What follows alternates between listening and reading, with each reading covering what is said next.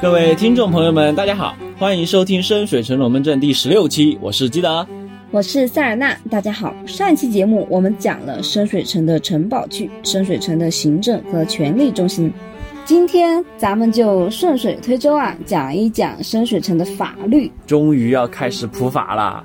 前面几期中，我和塞尔纳已经多次提到。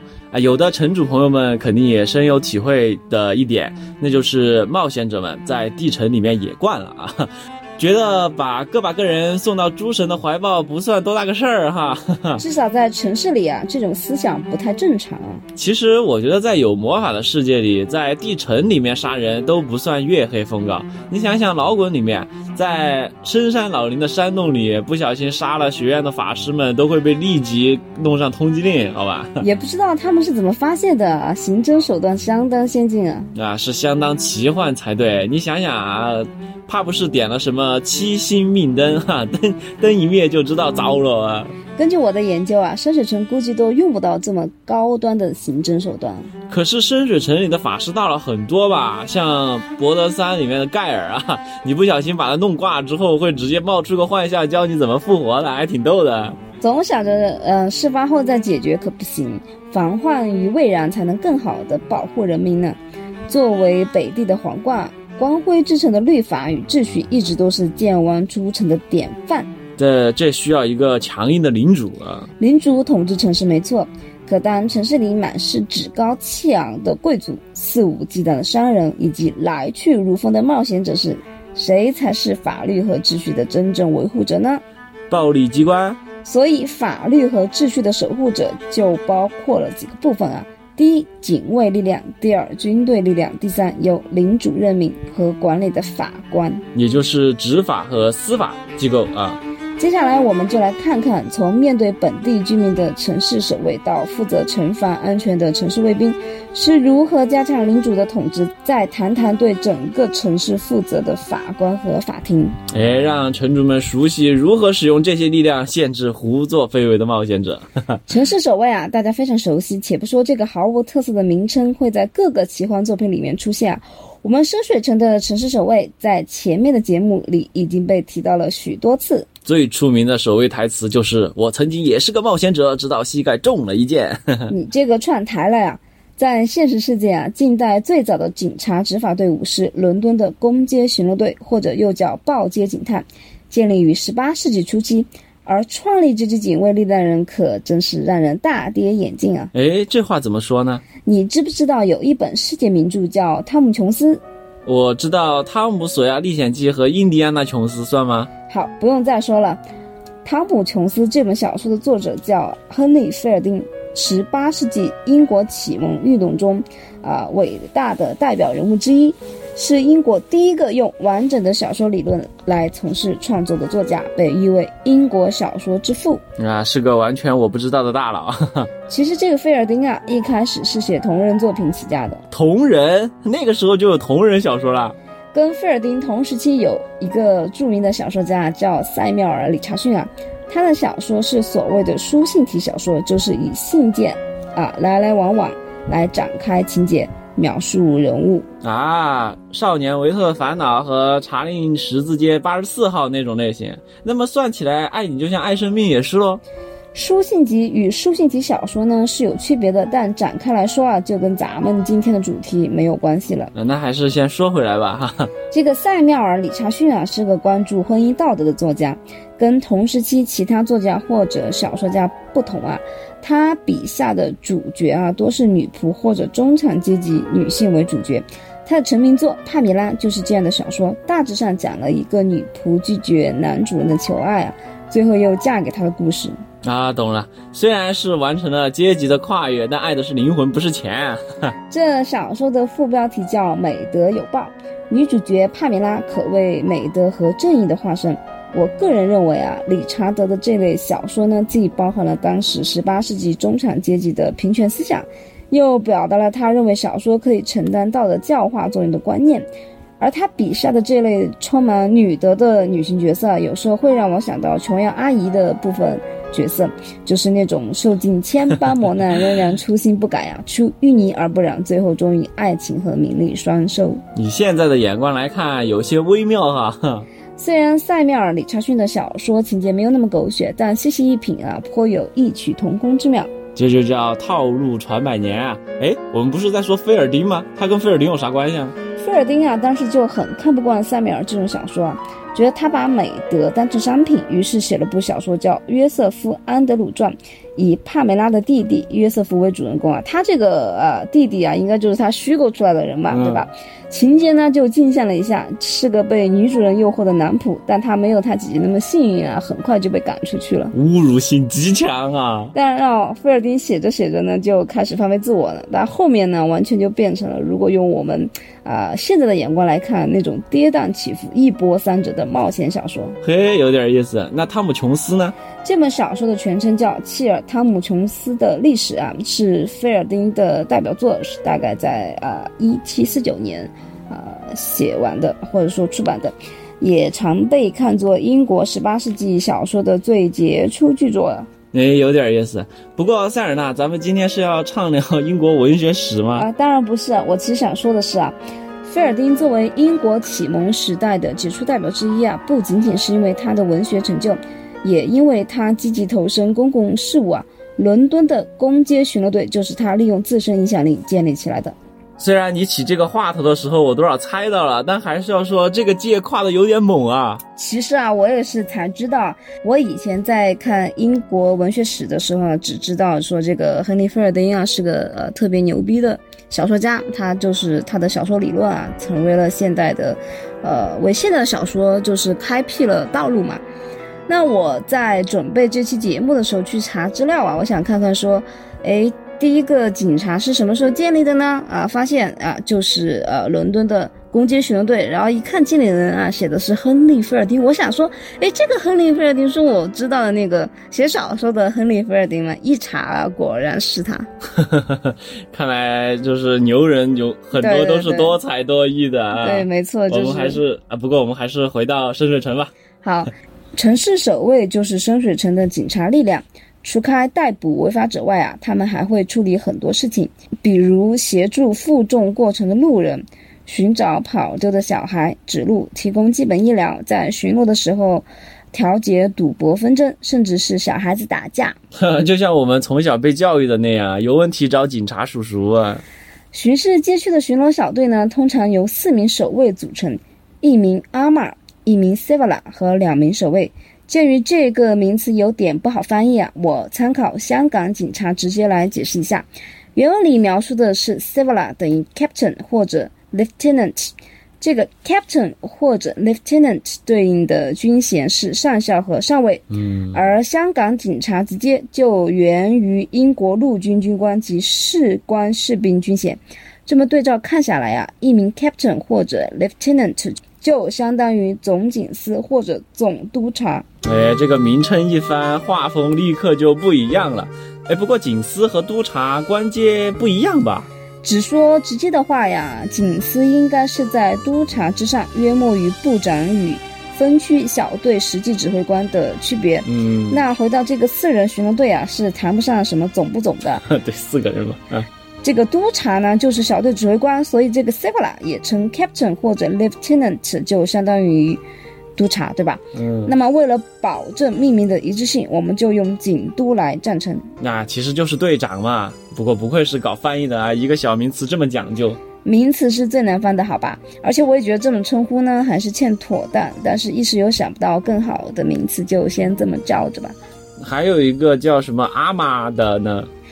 这个阿玛是等于呃 sergeant，对应的军衔是中士，在香港警察直接里对应的是高级警目，就暂时用警目来称呼吧。这个级别的差距很奇妙啊！队长是督察级，副队长是原佐级，两个小名没有级别，看来深水城的行政职级还需要更加细化啊！想不到基德对香港警察制度还有所了解嘛？这个。小时候港片都大家都看的多嘛，就查了一下，呃，所以咱们团的汤姆最后是荣升了队长，就是相当于升了督察哈。嗯，对，差不多。这些城市守卫啊，都穿着链甲外罩皮衣，颜色是绿色、黑色和黄色，装备的武器有棍棒、匕首和短剑。居然没有配备长剑，明明应该是标配中的标配啊！这个你就不懂了嘛。警察力量不像军队，不需要太大的威慑力。如果装备显而易见的锐器，走在大街上，你说市民看了会多害怕？所以你看，咱们的警察大都是携带的警棍，对吧？そうですね。不过守卫呢是可以出入呃位于城堡、宫殿和城墙塔楼的军械库。如果需要面对严重的骚乱，他们就会根据要求，全副武装的骑马前往所在地进行支援。 哎，跳跃大搜查线里面也是需要上级批准才能配枪的啊，而且那还是刑警。我记得电视剧、电影里面也都是这样啊！一旦确定了暗中交易的地点，一大堆警察就开着警车，第一轮第一轮马上就过去了。这个第一轮第一轮好像不是警车的声了？呃呃，是玩儿玩儿才是啊，那是救护车啊。啊对，假如善良的冒险者啊和本地的黑恶势力在街上发生了流血冲突，可能就会遇到这样的情况。啊，丁儿，啊，不对，那个玩儿嗡儿，然后马车围上来啊，官兵跳下来，直接带走啊，不会给他们什么辩解的机会。第一次跑龙津节的时候，我们倒霉孩子就不就这么被逮到了吗？城主这个时候就可以说出那句经典的台词了。嗯，你有权保持沉默，但你说过的每一句话都将成为呈堂证供。啊，一点气势都没有啊！嗯，而且当班的城市守卫啊，搜捕权其实蛮大的，除非有领主的特别令状，他们可以搜查任何地点、任何人和任何物品。嗯，非常牛逼啊！这一点上，我们之前其实是用了村规的。队伍里面的半兽人去一家肉铺进行调查的时候呢，由于行动不慎啊，被店主发现了。呃，那个店主直接诬赖他说他偷了自己的钱包啊！这一番纠缠就引来了城市守卫，然后这个正义的半兽人义正言辞的要求城市守卫搜查这家肉铺啊！这当然被我们以没有搜查令给拒绝了。虽然搜查令是村了一点啊，但这里有个关键因素：刚刚被控告的冒险者要求城市守卫进行搜查，城市守卫确实没有理由听一个嫌疑犯的命令。所以不去搜查也还说得过去啊！哎，你在教我做事啊！但假如啊，这个肉铺的老板有领主的特别许可状啊，情况就不一样了。至于到底有没有呢？这就留给各位城主自行裁决啦。嫌冒险者烦，就家家门店都给个特别许可啊！这个处理方式又过于低龄了。好了，城市守卫的巡逻强度根据街区不同会有所变化。嗯。一般来讲，码头区的巡逻强度就要低那么一点点，而王者之城还有北部贵族所在的区域啊，强度就会大一点。呃，城主就可以根据城市守卫的巡逻强度来设置冒险者们搞事前或者搞事后啊被发现的难度等级。如果巡逻队遇到严重的骚乱，他们会吹响背带上的号角，发出独一无二的。令人哆嗦的警报声来寻求增援，其中一名队员啊会立刻到最近的塔楼和哨岗传讯，有必要的话还会寻求城市卫兵的援助。哎，这就是那个呜呜呜的警报声的来源哈！而且城市卫兵的挑战等级就比守卫高多了吧？毕竟是训练有素的职业军人嘛。那这些巡逻小队又由谁管理呢？城市守卫啊，直接向公开领主负责，统领整个城市守卫的人被称为是 captain。怎么又是 captain？这人军队长啊，这是大队长、中队长、小队长。之前说过，captain 也有总警司的意思，那么用在这个职位上就非常合适。总警司的传令官或者叫通信员啊，则被叫做今日执勤官 （officer of the day），是从普通守卫里挑选出来的，有四个人。那相当于他的亲信嘛，勤务官之类的啊，差不多啊。那么每一个城区还是有许多哨岗啊，每个哨岗由一名高级警督负责，并向区警督负责，也就是统领每一个区域哨岗的人。在他们上面呢，还有一名总警督。这么多警督都可以唱《骑上我心爱的小摩托》了，嘟嘟嘟嘟嘟嘟嘟嘟嘟啊！好，不唱了，不唱了。其实很简单嘛，就是说啊，总警督就是统领整个深水城的。那么深水城有这么多城区，对吧？嗯。那么每一个区有个区警督，是不是？那区下面有这么多哨岗，每一个哨岗呢，就是有一个小队有有个有个高级警督，那高级警督手下有很多巡逻小队嘛，每个巡逻小队呢就是有一个警督，小警督啊，就是这样的。都是小模特，都是心爱的小模特啊。那么总警司手下的三个大将就是刚刚提到的总警督、总法督以及总警目，这三个人的职位是平等的。啊，警督和警目评级就算了，这个法都又是怎么冒出来的？这个总法都这个名字啊，我自己都觉得有点尬，不过暂时想不到其他合适的名称。整个城市守卫的编制里，肯定是有一定数量的施法者嘛。顾名思义，法都就是守卫中施法者的老大了。你倒是说得通啊。不过警都和法都都把守卫群体给拆分完了，他们分管之外的总警目又负责什么呢？之前那个英文阿玛从构词法来理解啊，就是管理或者从事与武器装备有关的军事，而这个总警目啊，恰好就是城市守卫的武器和装备管理员。哪路货喽？不过巡逻小队的这个阿玛听起来就跟阿玛一样，和总警目之间职能上还是有区别吧？感觉没有翻译出来啊。如果各位听众有更好的建议，也欢迎告诉我予以纠正啊。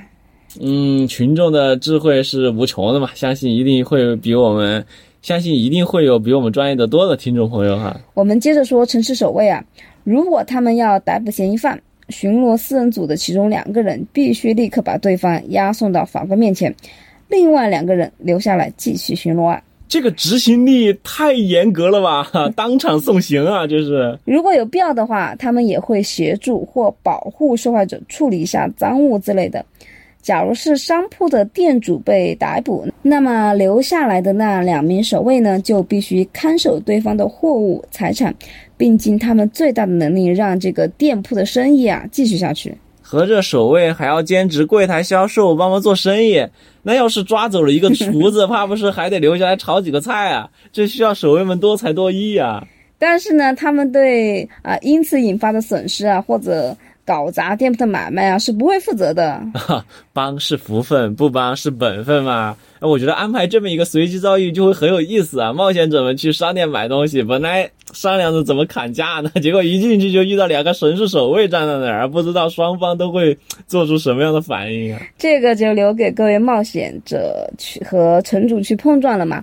那么提醒各位一下，城市守卫身上还带着两个麻袋。瞧，都麻袋，为什么会有麻袋啊？这些麻袋上面有细细的孔洞啊，城市守卫遇到危险的嫌疑犯啊。或者异常啊挑战的破坏分子呢，他们就会把这个麻袋套在对方的头上，然后用皮带绕过他的腰腹，捆得扎扎实实的。之后呢，用调节绳调整好长度，然后拉着嫌疑犯就走。哇！要是这危险的嫌疑犯试图逃走啊，或是冲向其他人，想要引发混乱。他们就会几个人呃一起用力啊，拉着那个麻袋上的绳子，免得这家伙横冲直撞嘛。这和我啊听你说麻袋的时候想要的画面差不多，简直就跟脱牲口一样。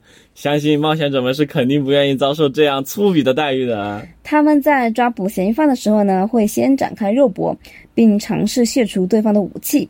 要是嫌犯继续挑衅啊，他们就几个打一个扑上去，利用身体的力量把对方压倒在地，再对着膝盖来几脚，让人动不了。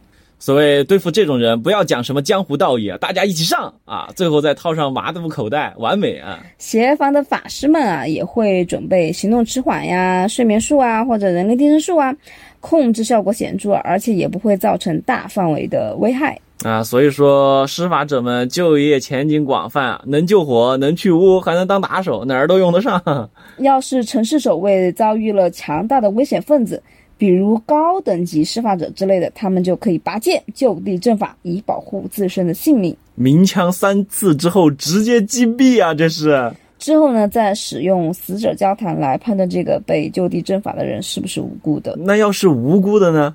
那这个倒霉蛋就会被复活啊！复活费用由城市支付。这个是危机自判，先杀再审啊！这个这个执法思路稍微有点即视感。嗯，你好像意有所指呀。如果守卫因自卫杀人啊，是不会被指控的；但如果有明显的证据指出他故意杀人，就会被开除。不过这样的事情很少发生。嗯，怎么说呢？这个，哎。就是往好的方面想，说明深水城的治安很棒棒嘛，警察不腐败啊。是的，所以这个市民啊，对城市守卫还是很有好感的。哦，下期我会讲讲城市的另一支防御力量——城市卫兵。欢迎大家继续收听我们的节目啊，给我们留言或者提出批评啊，再帮忙修改一下塞尔纳的翻译问题哈，提出你们的建议。我是基德，我是塞尔纳，我们下期节目见。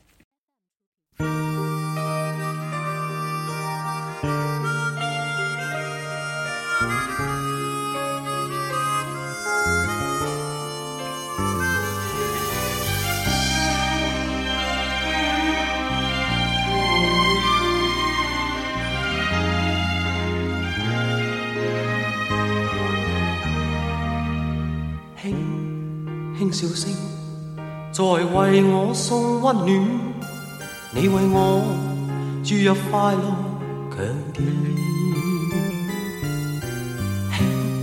轻轻说声，漫长路快要走过，终于走到明媚晴天。星星欢呼跃起，像红日发放金箭，我伴你。往日笑面重现，轻轻叫声，共抬望眼看高空，终于青天优美为你献，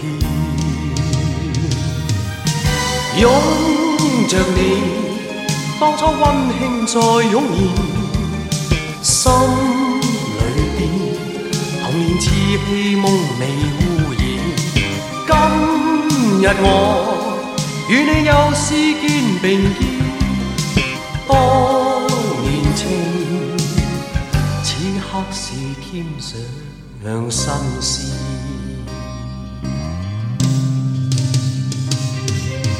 一望你，眼里温馨已通电，心里边从前梦一点未改变。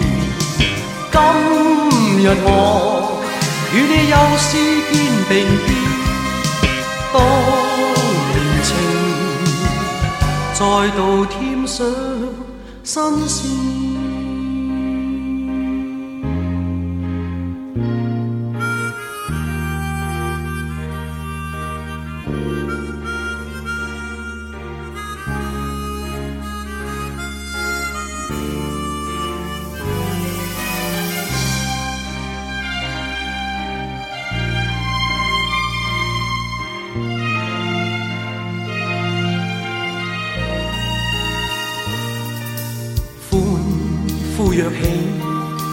日发放金箭，我伴你往日笑面重现。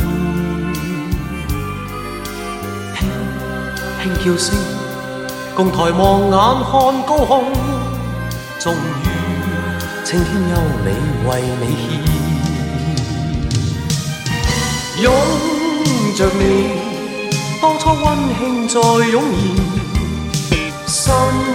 里边童年稚气梦未污染，今日我与你又是肩并肩，当年情，此刻是添上新鲜。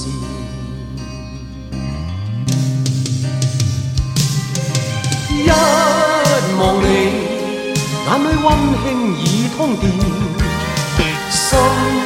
里前梦一点未改变，今日我与你又是肩并肩，当年情再度添上新